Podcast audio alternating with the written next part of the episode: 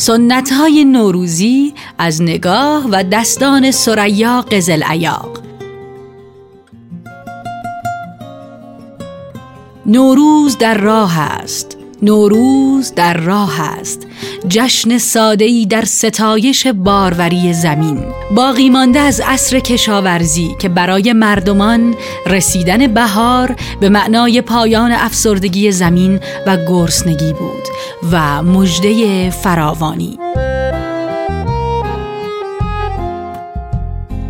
جشنهای بهاری در همه سرزمین هایی که عصر کشاورزی را زیستند ریشه دارد و به شکلی خاص اجرا می شود. چرا ما جشنی این چنین زیبا را با چنان تشریفاتی آلوده کرده ایم که از آن یک تکلیف دشوار فرهنگی ساخته ایم؟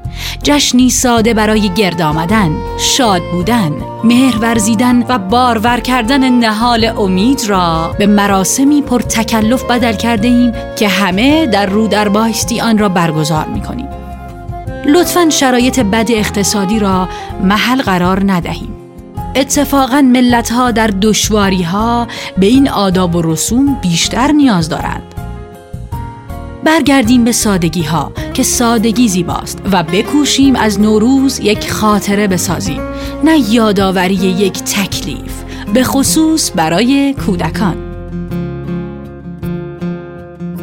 چشم انتظار بهار خانوم بهر خانم لباس گلدارش را پوشیده و پاچین سبزش را پا کرده و روسری سپیدی از ململ ابر سرش کرده و بخشه ترمه پاکیزش را از سیب و سنجد و سماق و سیر و سبزه و سمنو و سرکه پر کرده و آماده می شود تا پا در راه بگذارد.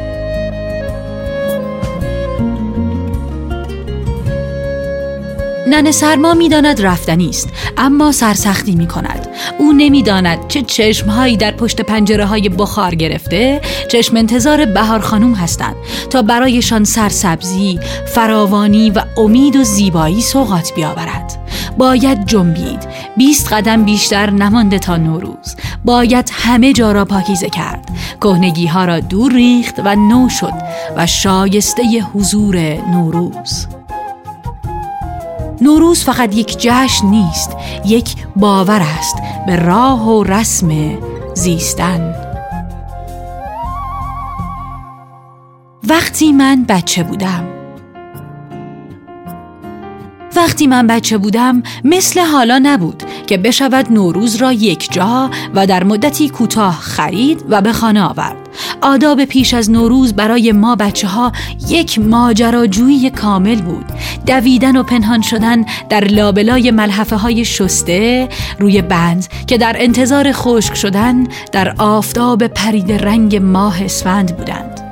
پنجره های باز و بوی تمیزی که مست کننده بود. صدای زنگ شترها که در کوچه ها برای باغچه ها کود می آوردند همراه با صدای باغچه بیل می زنیم آب حوز می کشیم و آب حوزی ها که می آمدند و ماهی های حوز را توی تشت می ریختند حوزها را از رکود مردابگونه زمستانی در می آوردند آب آن را می کشیدند، می شستند و به ما فرصت بازی کردن با ماهی ها را می دادند تا چند تایی را برای تنگ سر هفت سین انتخاب کنیم و آب حوز می شد مثل اشک چشم. و وقتی ماهی ها را رها می کردیم انگار ما هم با آنها زیر آب به شیطنت مشغول می شدیم و باخچه ها که بیل می خورد با گل های بنفشه که زرد و بنفش و قرمز و آبی در باغچه کاشته می شد و پای آن کود می دادند تا چند روزی نمی شد در حیات نفس کشید. سبزه ها در خانه سبز می شدند کوزه های کوچک آب ندیده که به آنها قلقلک گفته می شد خریداری می شدند و روی آنها را با تنظیف یا جوراب های نایلون کهنه می پوشندند و رویشان تخم ترتیزک خیس شده و لعاب انداخته را با کمی خاک یا بدون آن می پوشندند. بعد کوزه ها را آب می کردند و کنار حوز یا لبه پنجره ها می گذاشتند و ما هر روز بلند شدن سبزه ها را می دیدیم بشقاب عدس یا گندم هم برای سر سفره هفت سین سبز می شد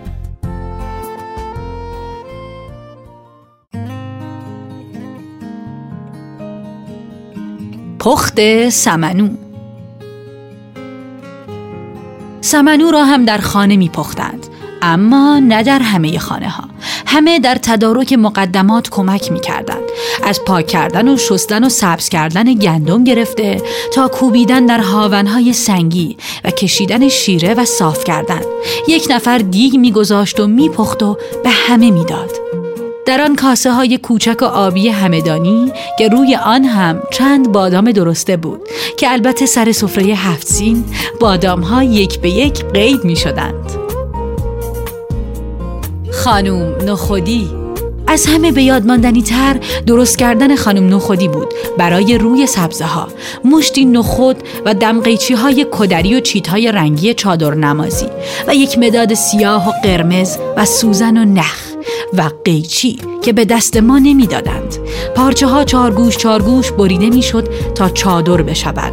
کار ما کشیدن چشم و ابرو و گلی کردن لپ و لب بود و کار آنها دوختن و دوختن. تا آن موقع نفهمیده بودم نخود چقدر شبیه به صورت آدم هاست. تخم مرغ رنگی. گرچه تخم مرغهای رنگ شده که همه راه راه سفید و بنفش بودند روی چرخها فروخته می شدند اما بیشتر مردم خودشان تخم مرغها را با پوست انار و پوست پیاز رنگ می کردند ما هم می نشستیم و تخم مرغ خودمان را انتخاب می کردیم دور آنها پوست پیاز قرمز را با نخ می بستیم همه توی یک آبگردان سیمی جای می گرفت و می رفت روی دیگ آب جوش و دم کنی تا بخار پس شود. پخته که می‌شد میگذاشتند سرد شود تا خوب رنگ بیاندازد. و بعد که باز می‌شد آنها که ترک داشت می‌رفت تا خورده شود. و باقی دنیایی بود از طرحها و رنگهای عجیب برای خیال بافی ما. آن وقتها آن وقتها فروشگاه های لباس کودک کم بود. و معمولا لباس های بچه ها در خانه دوخته می شد یا مادرها و مادر بزرگ ها و امه ها و خاله ها می دوختن. یا یک خانم خیاط آشنا می آمد و صدای قرقر چرخ های خیاطیش بلند می شد اتاق با پارچه های نبریده خریداری شده یا سوقاتی در طرحها و رنگ های مختلف پر می شد و ماسوره های رنگی و کیسه تکمه ها که وقتی خالی می شد دنیای زیبایی به ما هدیه می‌داد. قد ما را اندازه می زدند و از اینکه بزرگ شده بودیم ابراز خوشحالی می کردند.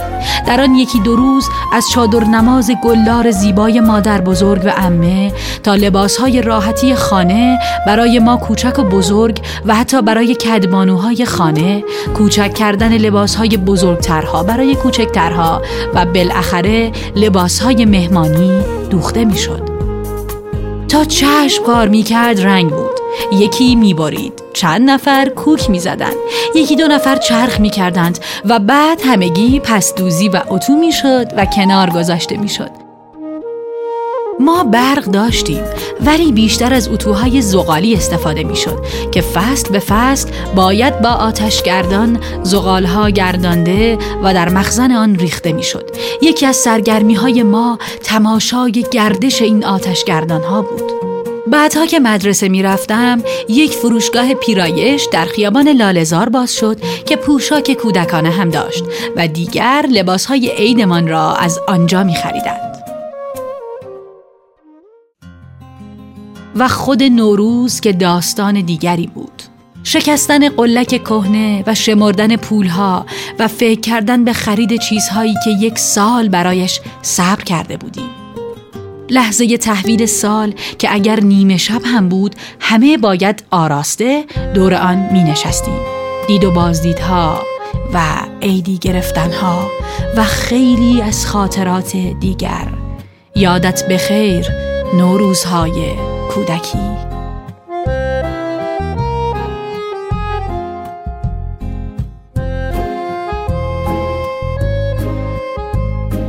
آوای کتابک آوای کتابک بانگ ترویج است و ترانه.